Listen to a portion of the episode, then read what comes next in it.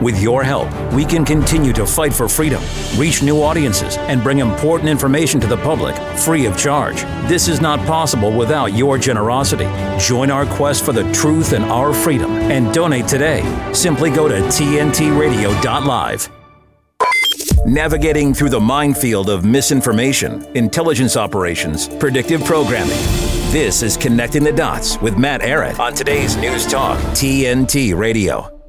All right, welcome for the second hour of Connecting the Dots. I am your host, Matt Ehret, and we will be joined today for our second guest, um, a figure who I've, I've admired for many, many years. I'm proud to call my friend, uh, Professor Michel Chossudovsky, who honestly, if I chose to read his biography in full right now, we wouldn't have a show. The whole, it could fill up the entire one hour segment. So, to be brief, if people don't know Professor Chossudovsky, um, get out from under the rock that you've been living in. Go to globalresearch.ca is a fantastic uh, resource that everybody should be using on a daily basis. He's the director of the Center for Research on Globalization, a professor emeritus at the University of Ottawa. He's worked around the world. He has advised governments.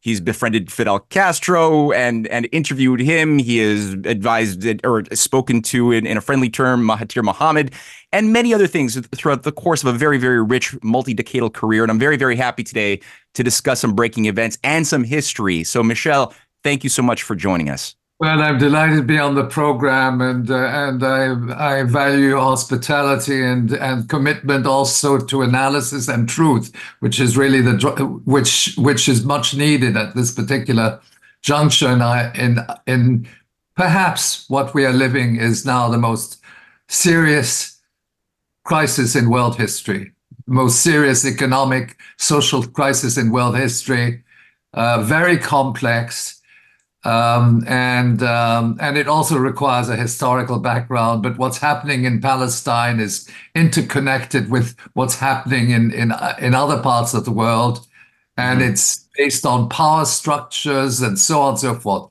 Um, the best thing you asked me the the, the question. Yeah, let, let's, let, that that's great. Yeah. No, and I, I and every generation we often hear everybody kind of thinks that we're the center of the world, and we always hear this is the most important. You know, I think at almost every moment in human history, uh, there there are a lot of people who think, wow, this is this is the most important time in in history. However, I do believe, as you just alluded to, that this there is something very uh, specific about our moment, which is not tied to ego, but that is tied to very um, objective metrics, the systemic crisis, the breakdown of the system, a lot of very, uh, very, very, very big forces are at play and that are culminating now at a bifurcation point for good or for bad. However, that this turns out the future is underdetermined. So I do think that this is very real. And the point of Israel, Palestine, Gaza is one of those spark plugs. So I, I am glad that you brought this up because I do want to start the conversation. Uh, just you know, recently the International Court of Justice heard cases from South Africa and many which were endorsed by many nations of the world trying to make the case that look a genocide is happening. We need to do something force some form of uh, policy to to stop this genocide which has already killed upwards they speculate above 30,000 people many most of them civilians children women. Um, what have what we've seen in response has been no respect by the forces leading Israel currently, and in fact, as of today, we've seen an increased danger of an imminent invasion of Rafah. The the defunding of the UNRWA, which has provided core relief that's kept people alive, that is being cut off now uh, by Benjamin Netanyahu's regime. What is your take on that situation currently? Well, first of all, I don't think we have to applaud the decisions of the International Court of Justice. Mm. That court is criminalized. And by that, I'd like to simply mention I've looked at the legal clauses, but the decision of the uh, of the International Criminal Court, uh, I'm sorry, the International Court of Justice, is a request to the state of Israel to prevent and punish genocide or acts of genocide. It's very explicit.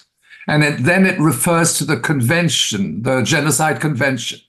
But the problem is that it is the state of Israel, represented by the Netanyahu government, which is leading this genocide, and they are requesting the, the Netanyahu government to prevent and punish.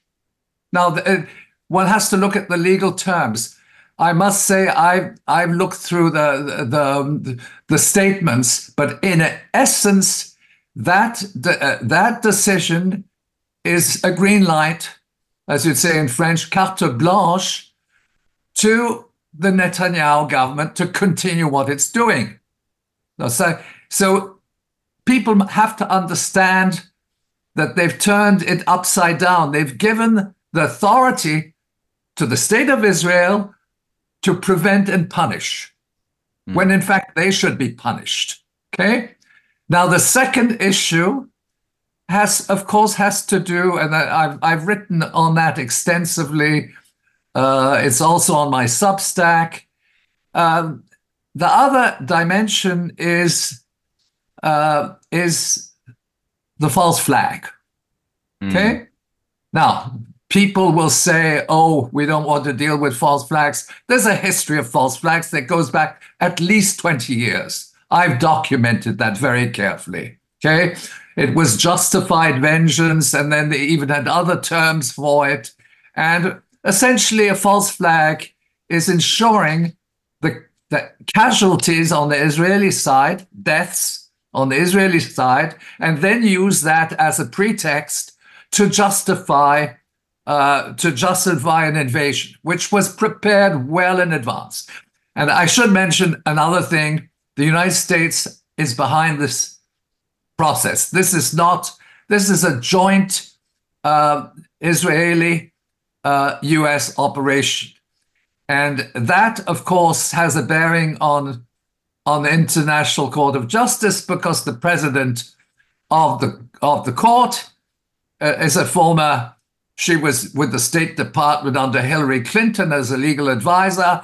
She takes her she takes her orders from Washington, and in other words, it's what you call it, uh, quite obviously in legal terms, is um, you know, it's a conflict of interest. She's in a conflict. Yeah, for, for, for, the for those who don't who who may not believe that, uh, Google Joanne Donoghue, and uh, yeah, exactly what Michel Chossudovsky just said. You will be able to verify yourself. This was an, a legal advisor to Hillary Clinton, the woman who oversaw the destruction of Libya and the bragging about killing Gaddafi and so much more.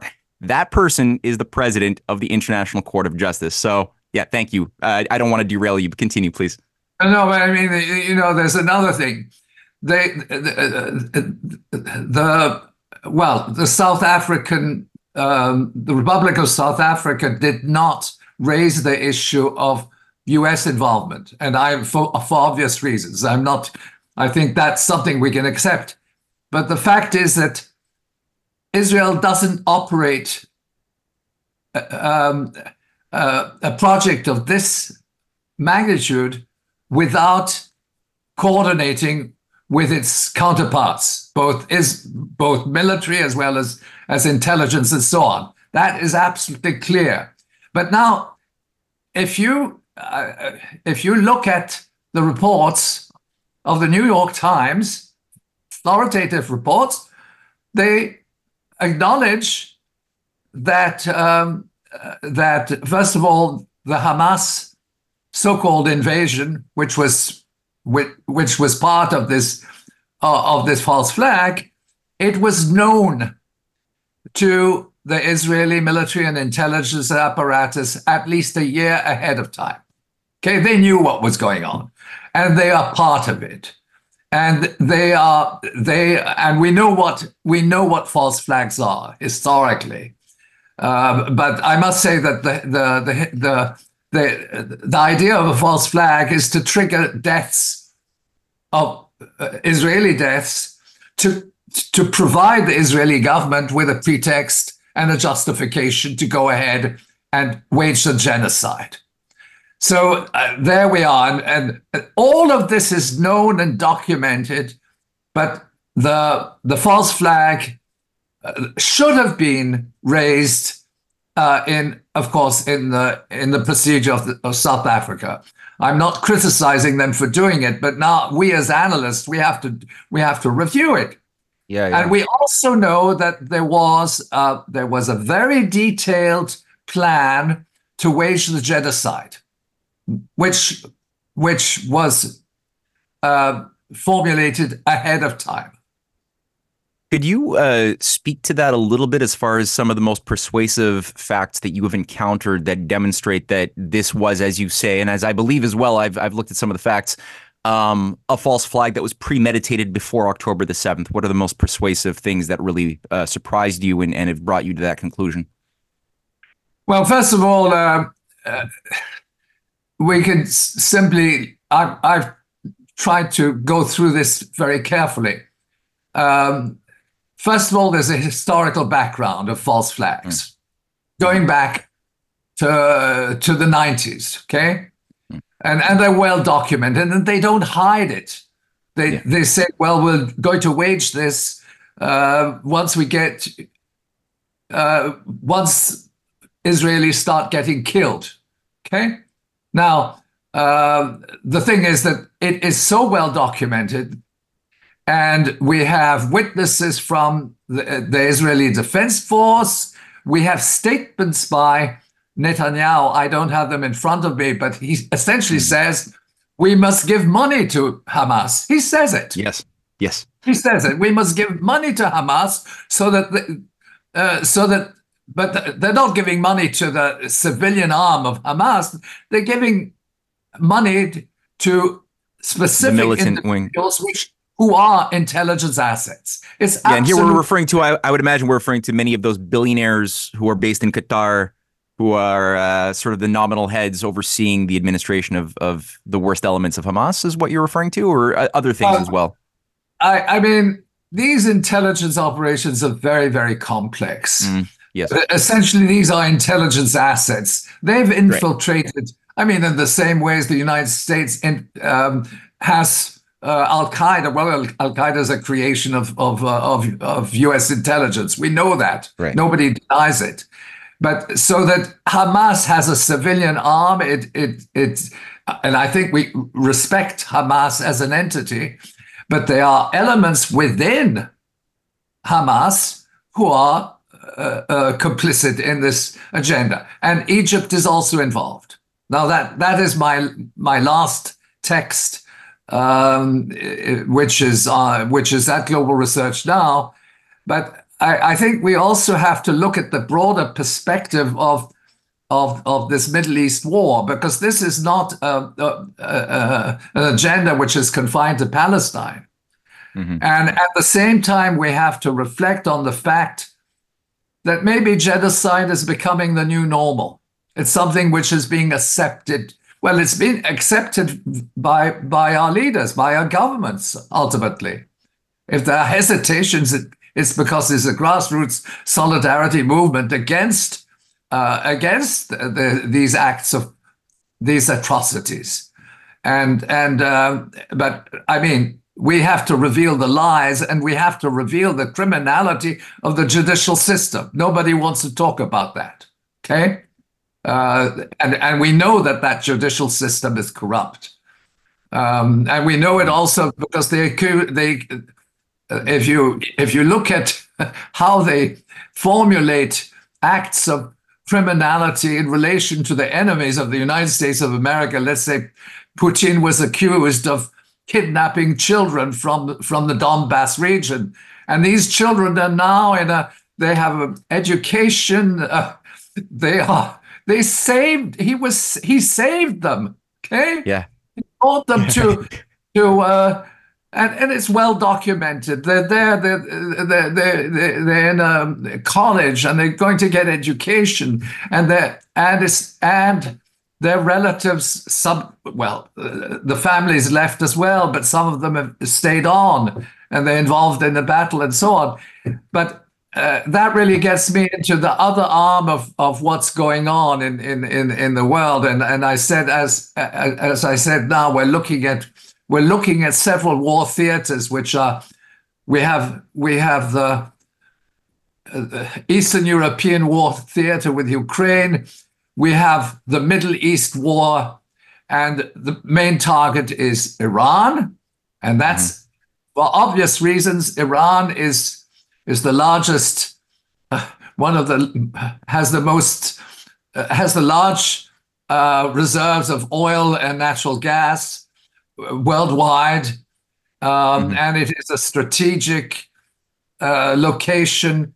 And it is. This is really what is the driving force. It's it's it's the confiscation of of wealth um, yeah. of uh, of um, countries which produce oil, and then and of course the Middle East I, I was once uh, asked at the, at a conference uh, uh, in Montreal because this issue of of Iraq Iran, um, which was formulated in the in in the nineties, first Iraq, then Iran. It, it it's part of a of um you know it's part of uh, military there's a there's a planned yeah there's a planned array of nations for to go through regime change on a list that has been made public the, anyone can just look at the clean break doctrine uh, for a strategy for securing the realm. It's public. People can read it and see exactly what uh, the, the neocon um, grouping was preparing to do. They said it and then they did it from Iraq, Afghanistan, Libya, Syria. Iran was high up on that list as the as the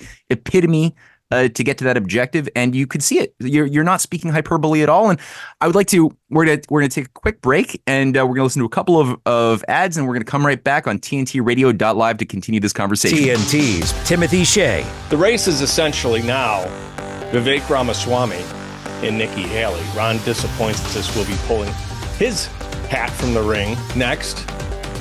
And the issue, as always, is why is the Nikki taking so much of the left's money? Well, maybe this will give you a little insight. She credits Hillary Clinton with inspiring her to enter politics, having attended a women's leadership summit at which Hillary spoke. And Nikki said, and I quote, I then had to decide whether I was a Republican or Democrat. See, Nikki has no core beliefs other than doing whatever her globalist masters, paymasters, want her to say. The Reckoning with Timothy Shea on today's News Talk, TNT. When you can point me to an industry, to a platform that reaches 250 million people a month, virtually 9 out of 10 Americans. That's real. That's substantive. That's important. And that reach and that touch point and that daily reinforcement. It's an amazing place to be able to communicate messages. That's massive. To find out more, go to tntradio.live. Plug in. Website tntradio.live. Check it out. Today's News Talk Radio. It's the coolest. TNT. All right, welcome back to the second segment of the second hour on connecting the dots on TNT Radio. Uh, I, still con- with me is Professor Michel Chossudovsky, and we've been going through some of the developments um, and the insanity, the the insidiousness of of inside jobs, false flags, and specifically um, the the drive to blow up Iran, which is a long time objective by certain factions within uh, the establishment that um, really it strikes me as completely insane. Like by doing this, it it doesn't seem like it will benefit even those in in Israel, in Washington, in Brussels, or in London, maybe who are are are facilitating this or advancing this. Um, it would just, in my mind, create a world of hyper instability. It would it would definitely make the the world that the Israelis are living in much more unstable and dangerous. It would probably put put the entire Arab world. Um, at the throat of of the Israelis living in that area, as well as the United States more generally. Who, so what is what do you think is the calculus or the the logic, if if you want to call it that, for those who have been pushing this? Well, you know, the United States of America has a hegemonic project which goes back in history, and it's it's the conquest uh, and it's also the the recolonization.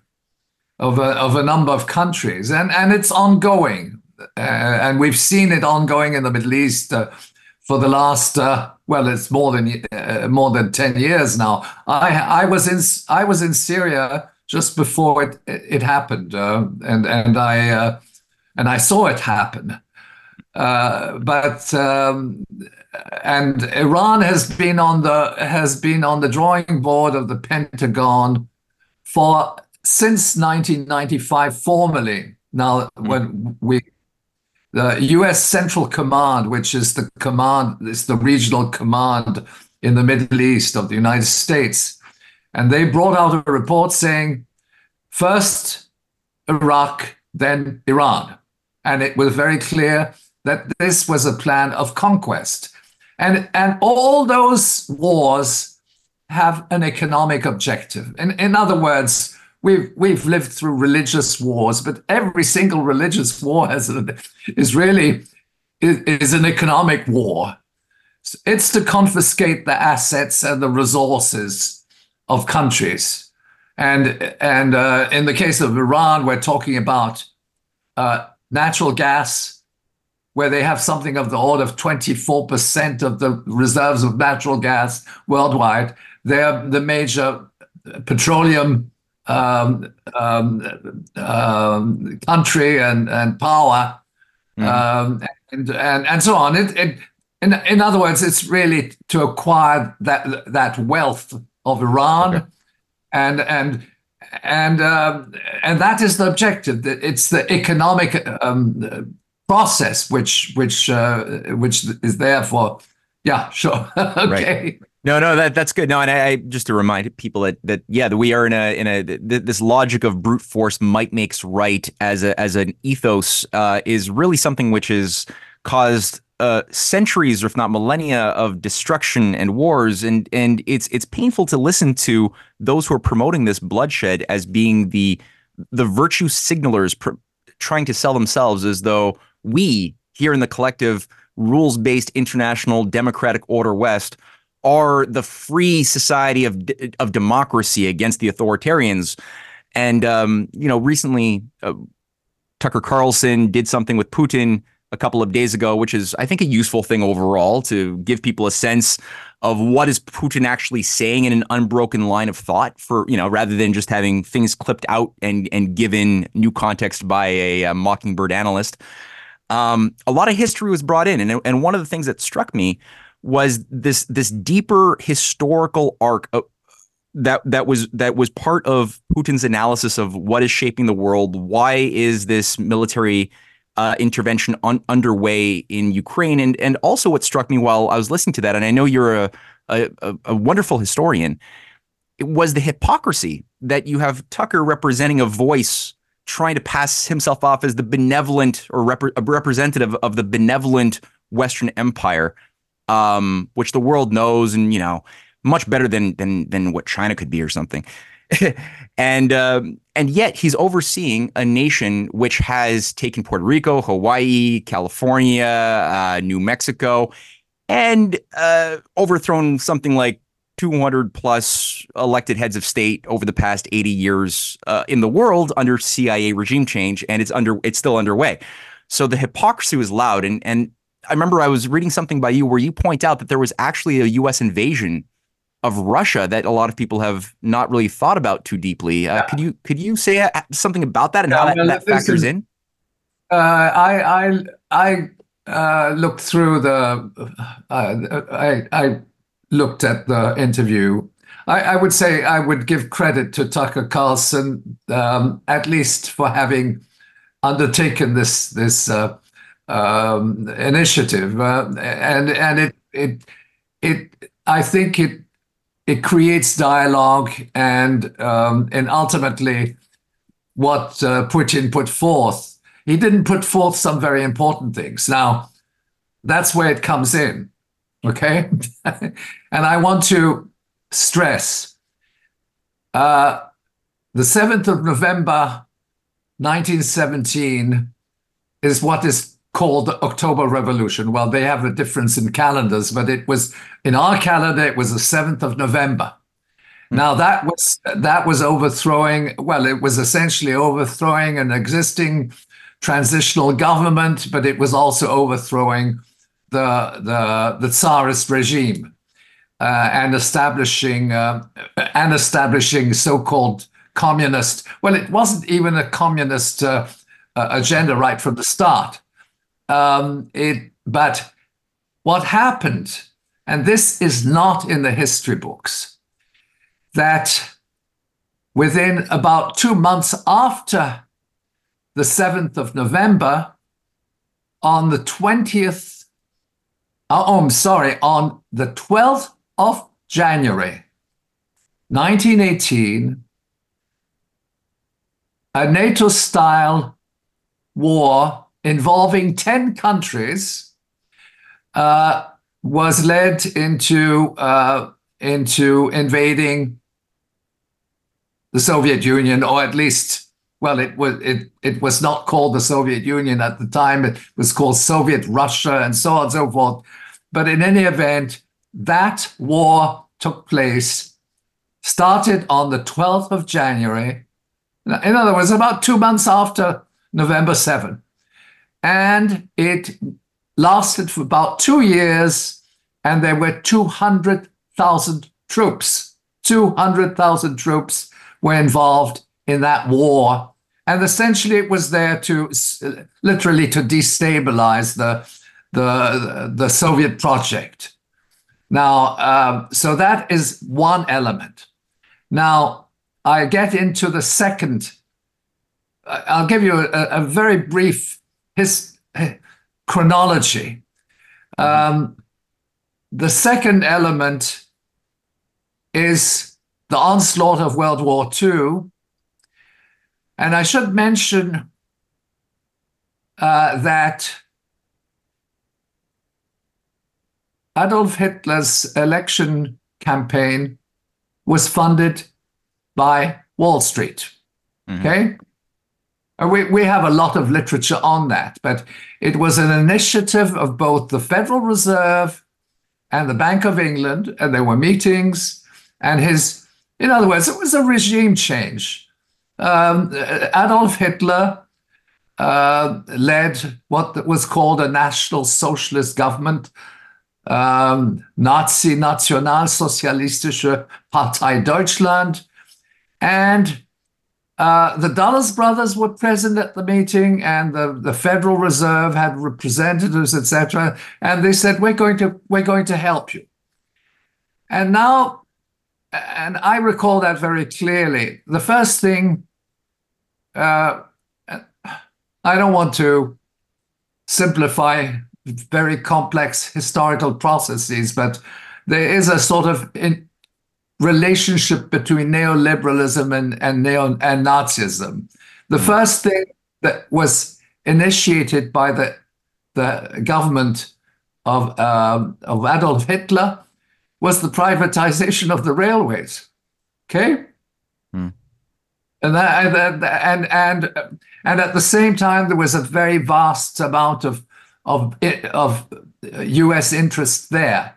But the main issue there, and that, and I, I must insist on that, World War II would not have taken place, and particularly the Operation Barbarossa, without the shipments of oil by Standard Oil of New Jersey to the Nazi government from its inception right until 1945. You don't wage a war on the Soviet Union without petrol. Mm-hmm. And they didn't have it. They had some in Romania. They, uh, they didn't have access to oil. And uh, and this has been amply documented uh, by historians. Uh, Jacques Pauwels uh, um, have brought out a book on this. And the fact is that uh, well, there were other factors. There were co- there were certainly complicities also by the Bush family, which have been documented. Mm. And and there were there were joint investments and and so on. I don't want to get into that, but very simply, people understand that uh, the invasion of the Soviet Union uh, required petrol to go on with the tanks and, and armored cars. It was conventional warfare, and they were provided by the United States of America. Now, um, that is something which is historical. Now, let me move forward to the early war period. Mm-hmm. Um, we had Hiroshima, Nagasaki, the first use of nuclear of, of nuclear weapons. We had the Manhattan Project, which was initiated in 1939 with the participation of of, um, of Britain and Canada for the development of atomic bomb, and then we had the two atomic bombs launched respectively on the sixth and the 9th of. Uh, oh, or ninth, uh, yeah, I think it was the eighth, uh, depends on the timeline, um, on these two cities. And uh, and then we had, and nobody knows this, that on the 15th of September, which is slightly more than a month after Hiroshima Nagasaki, uh, the War Department of the United States of America issues a, uh, all the, these are classified documents, but I, you read them 30 years later. But what was revealed was, first of all, to bomb 66 urban areas of the Soviet Union with more than 200 atomic bombs. And it was formulated on the 15th of September 1945 when the two countries were allies. Okay? Wow.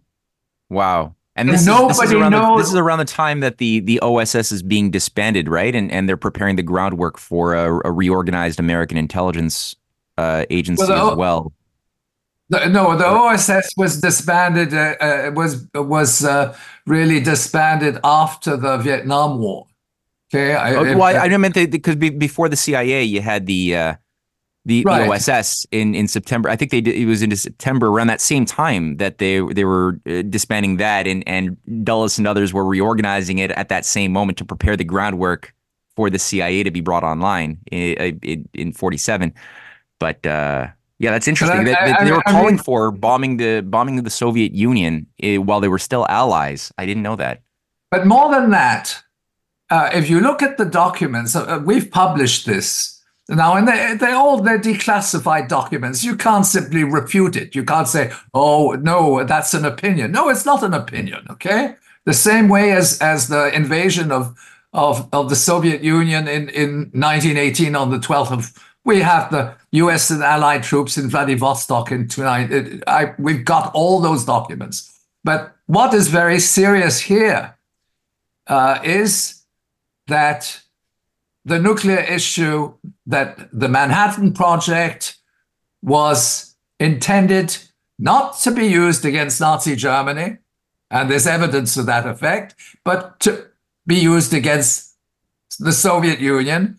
We've got all the documents and and and then and we even have the the correspondence between Oppenheimer and the and the commanding officers and so on and so forth and they said we're going to use they go the dress rehearsal was was these two Japanese cities because they they they quote them in the document saying, "Well, we killed so many people in in um, and we what kind of weapon weapon systems and deployment do, uh, must we plan?" And for big cities, it was six bombs. Let's say for Moscow and and uh, uh, and uh, Leningrad, uh, the, uh, that was the name of St. Petersburg at the time, it was six atomic bombs. And for smaller cities like Rostov on the Don, it might be two. It's all there, it's all for people to see.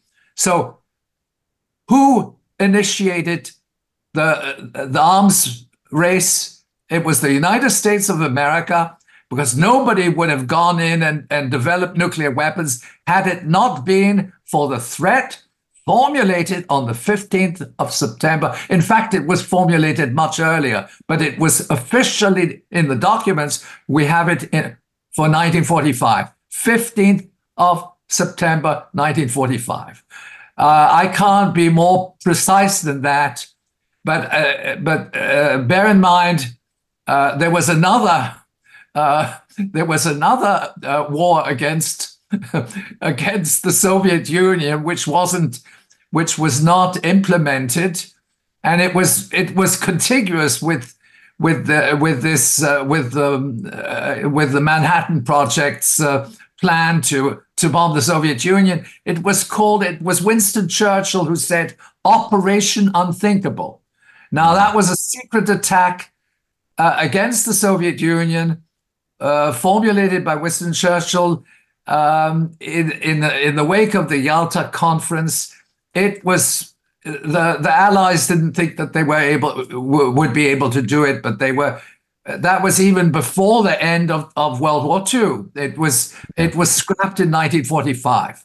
Okay. Yeah, and I'll just say a, quick word on that too before we go for a quick break. is that uh, a, an element of Operation Unthinkable was continued in the form of Operation Gladio and NATO secret armies that utilized. As part of the the logic was okay. Well, we'll we we can use these different fascists as part of a secret shadow army that would carry out guerrilla warfare against uh, the communists.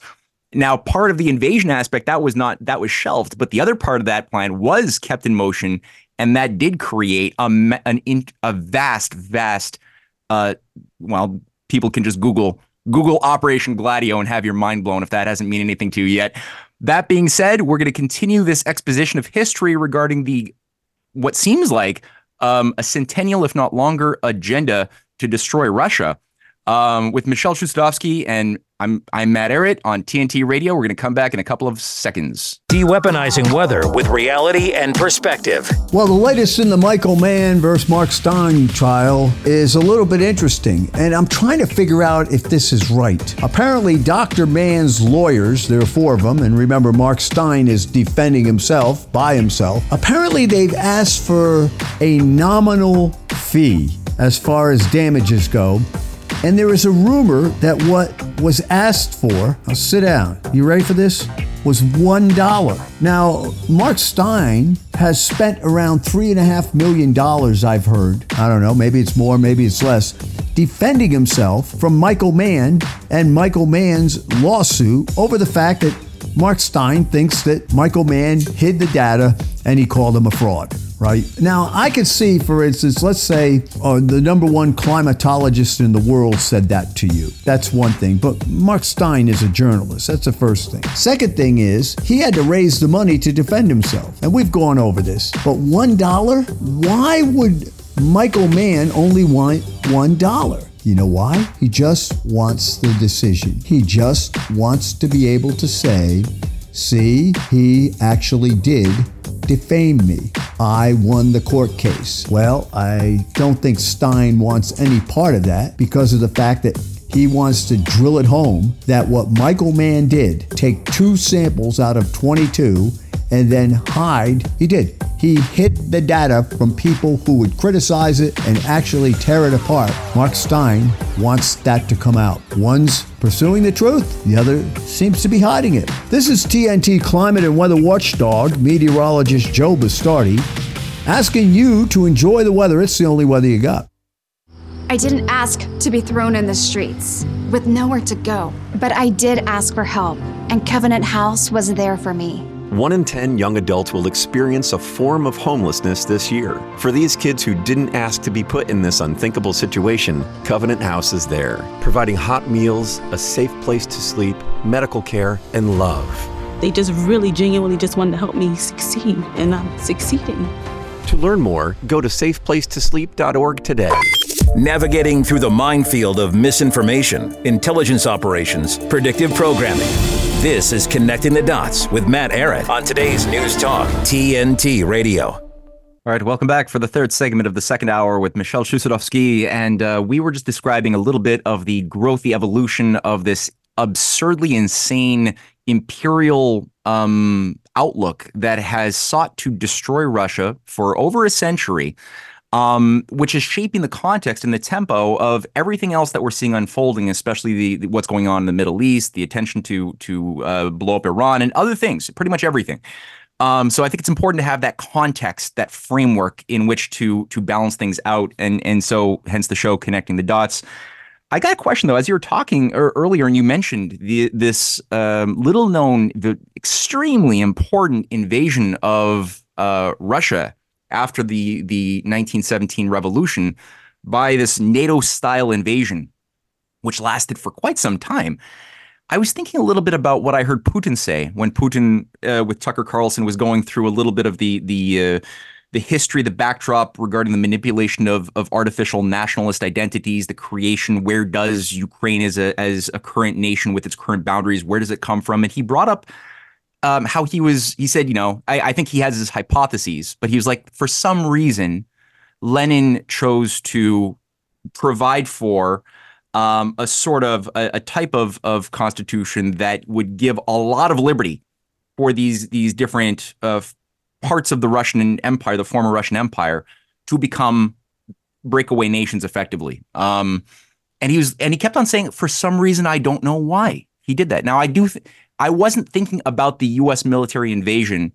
Uh, well, broader West military invasion, but do you think that that has something to do with what was maybe uh, pressuring Lenin to do what he did when he did it in the early 20s? Well, Lenin, uh, uh, first of all, um, understood that they had made some rather serious mistakes at the beginning. Uh, and I, again, it was it, it, it they were still in a, in a situation of war, and it, in different parts of, of, of the country. Um, but then in the early 1920s, he initiated the, what was called the new economic policy. Yeah. And the new economic policy was essentially a form of it was a mixed economy. There were there would be capitalist enterprises, and the irony is that they were also uh, they also had an exchange with Western countries. They were anxious to to have uh, you know uh, I mean, um, they had um, um, they had uh, links with with U.S. Uh, um, enterprises um, and and Western enterprises in in Western Europe and so on, and I, at that particular juncture, it it up until his death in 1923, it was a it was a project of a mixed economy in the wake of of a major well it's not only world war one it was also this uh, this uh, this um, war against the soviet union which came to term about two years later. I um, depending on the region but it continued in the in southern russia it, it continued up until 19, 1923 mm-hmm. and uh, and so on. But um, I think what's important now, um, if, if, we follow through on on, uh, I, I, mean, obviously, uh, Putin, there's certain issues Putin will not address, uh, but um, I think that what is important from the standpoint of the United States and Western countries in general is uh, is the nuclear issue in a contemporary context.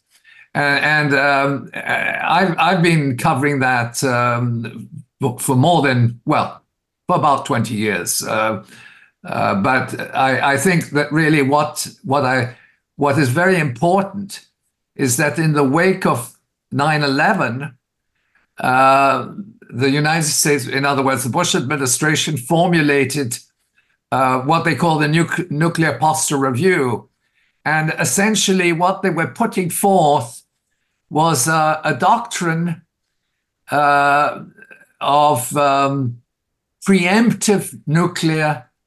Um, it's preemptive nuclear doctrine, where the nuclear uh, weapon becomes an instrument of self-defense. Now, mm-hmm. it sounds absurd because uh, this is a weapon of mass destruction, and then they said, well, these mini nukes, which are which explode underground, they're bunker buster bombs. They have well, they have a capacity between one third and 12 times a Hiroshima bomb. It's Not negligible, but they're smaller. They're, they're the mini nukes.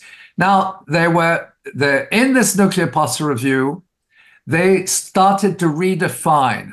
And they said there's a certain category of nuclear weapons which are, quote, safe for civilians because the explosion is underground. It's absolute rubbish and nonsense. Okay. Um, I, I checked the documents. It's 20 feet underground. It it just goes up like that. It, and it's and these bombs are, as I said, one third to six. They were six times, and and and some versions are twelve times. But the thing is that they say uh, these bombs are harmless to civilians, and they've been recategorized as conventional weapons.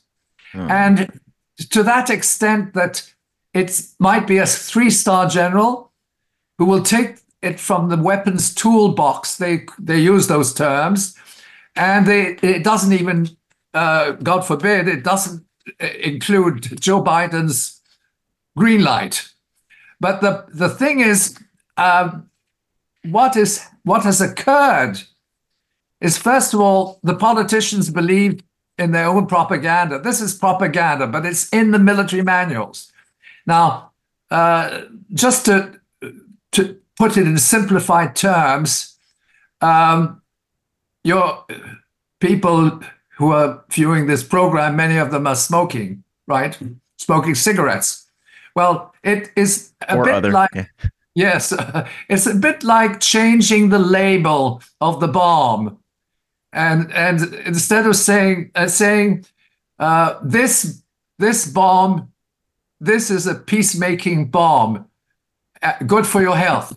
Yeah, it's a bit like saying you have a pack of cigarettes on the back and which says smoking is detrimental, can cause cancer. Well, then you change the label and say smoking is good for your health. That's what they did with the with the mini nukes.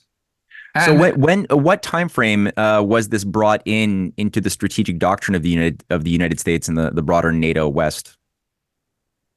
Well, Like, the- with the- limited limited thermonuclear war being something uh, workable that we should factor into our calculus. Like when when did that become a Well, I, I, I mean, the thing is that during the during the Cold War, there was this notion of of um, mutually assured destruction. They they called it the mad doctrine, but it, it was mad. It was less mad than what we've got now. Mutually assured destruction was the recognition by the Soviet Union and by the United States and also the other nuclear powers. Of course, Israel is a nuclear state. Okay, it has it has a very uh, advanced weapons system, and that's why it's this is very scary. So they the, the mutually assured destruction was the doctrine, and deterrence was the doctrine. And then what happened after this after the Cold War was over, uh, a new doctrine developed, and it, it is the preemptive. So that and and the preemptive means that you might even use a nuclear weapon on a first strike basis to prevent you from being attacked. Now, the, the, this this is this is where the absurdity comes in, and um, and um, and then and that's where the military-industrial complex comes in. Uh, a few years later, and it started under Obama. Obama is the most dangerous president they've had uh, in the United States. He initiated uh, a nuclear weapons program, which was initially one trillion dollars. It's gone up to 1.3 trillion under under well, that was even under under Trump and now under Biden, and it is slated to be two trillion dollars by uh, by uh, 2030. So we're talking about a tremendous amount of money assigned to producing preemptive nuclear bombs, which in effect are totally dysfunctional. The, the only thing that is, is well, they're dangerous, that, that's clear, uh, but uh, they don't involve any kind of advancement in nuclear technology. And they're used, uh, they used as a, as a pre, well, essentially they used to to fill the pockets of the military industrial complex. Yeah. Because there you've got a trillion dollars and say, let's go ahead with it. Um, now, uh, hopefully, um, hopefully for the the producers of these bombs, uh, they'll get their money before they they're used. But the, I'm sorry for being cynical, but but the thing is, they believe Hillary Clinton is on on record when she was candidate for the presidency. She said nuclear weapons are on the table. Nuclear weapons are on the table. That means we we contemplate their use, but we're contemplating their use to defend ourselves uh, as a as self-defense, preemptive, and we can use we can use nuclear weapons against non-nuclear states as well. So let's say if if um, if Iran uh, attacks us in in the in the Red Sea, uh, we can use nuclear weapons on a preemptive basis against Iran, and and that kind of that kind of argument is ongoing. So Yeah, and, is- and it's kind of it's kind of scary too the way that they're trying to blur the language to uh, confuse people who are listening or consuming Western media and analysts to think that okay, Iran is also Iran proxies, and then they redefine and they say, oh, but Hezbollah that's an Iran proxy, so it's kind of like Iran or or the Houthis that that's like Iran, and so they're they're they're sort of blurring the line of like, well, what is Iran? At, at what point, what where do you know where's the red line over what is a Well, yeah? Anyway, sorry. I, I, I, I think you're absolutely right, but I think there, what is ongoing is, is sort of a, a, a multiplicity of potential false flags. Okay. Yes. Yes. They, they'll say the well, the Syrians are attacking us, the Hezbollah is attacking us, and uh, and the Houthis are attacking us, and uh, and now we need to go, we need to bring in a few more.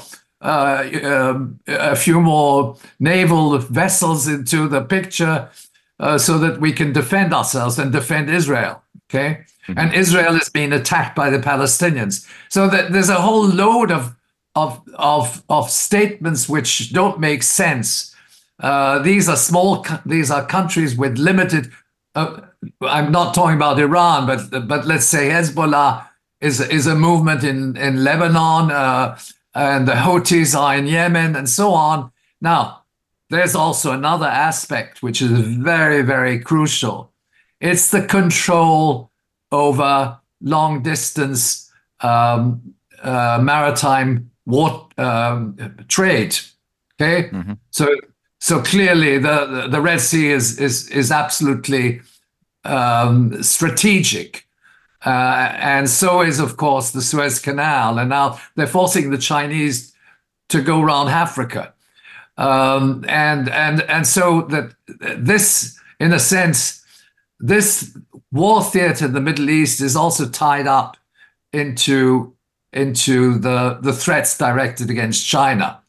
Uh, China's a, in a sense, well, in a nutshell, China is a very complex uh, type of relationship to to the United States because in the in the sphere of of um, in the sphere of production and trade, they are allies. You've got thousands of U.S. companies that are there. You have contracting arrangements, and everything that we consume in the West comes from China. Okay, well, I exaggerate, but I mean consumer goods.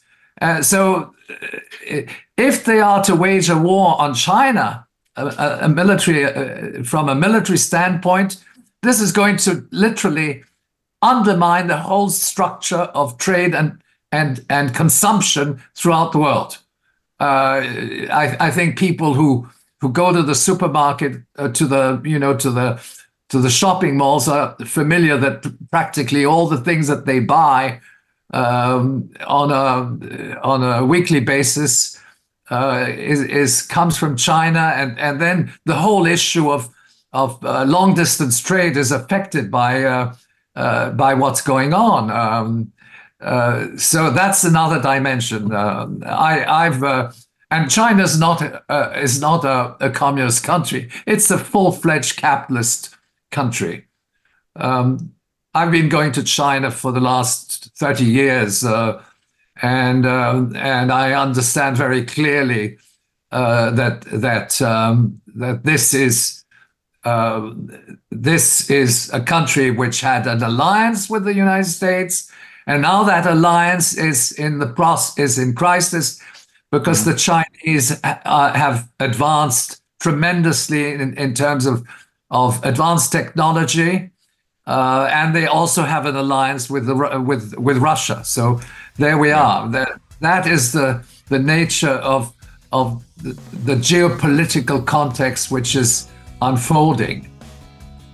Yeah, no, that that's extremely important, and it's almost a joke to when you when you listen to a lot of the the uh, McCarthyite revival that's going on right now, trying to portray China as this commie, uh, authoritarian uh, caricature, and and a lot of Americans are buying this up. It, it, it's such a contrast to like actually looking at the malls, the the TV, the media, everything else in China. It's so similar to the West. That being said, Michel Chossudovsky, you have been amazing. Thank you so much. Globalresearch.ca, fantastic resource. Everybody should use this, and I'm looking forward to future conversations with you. Thank you so much.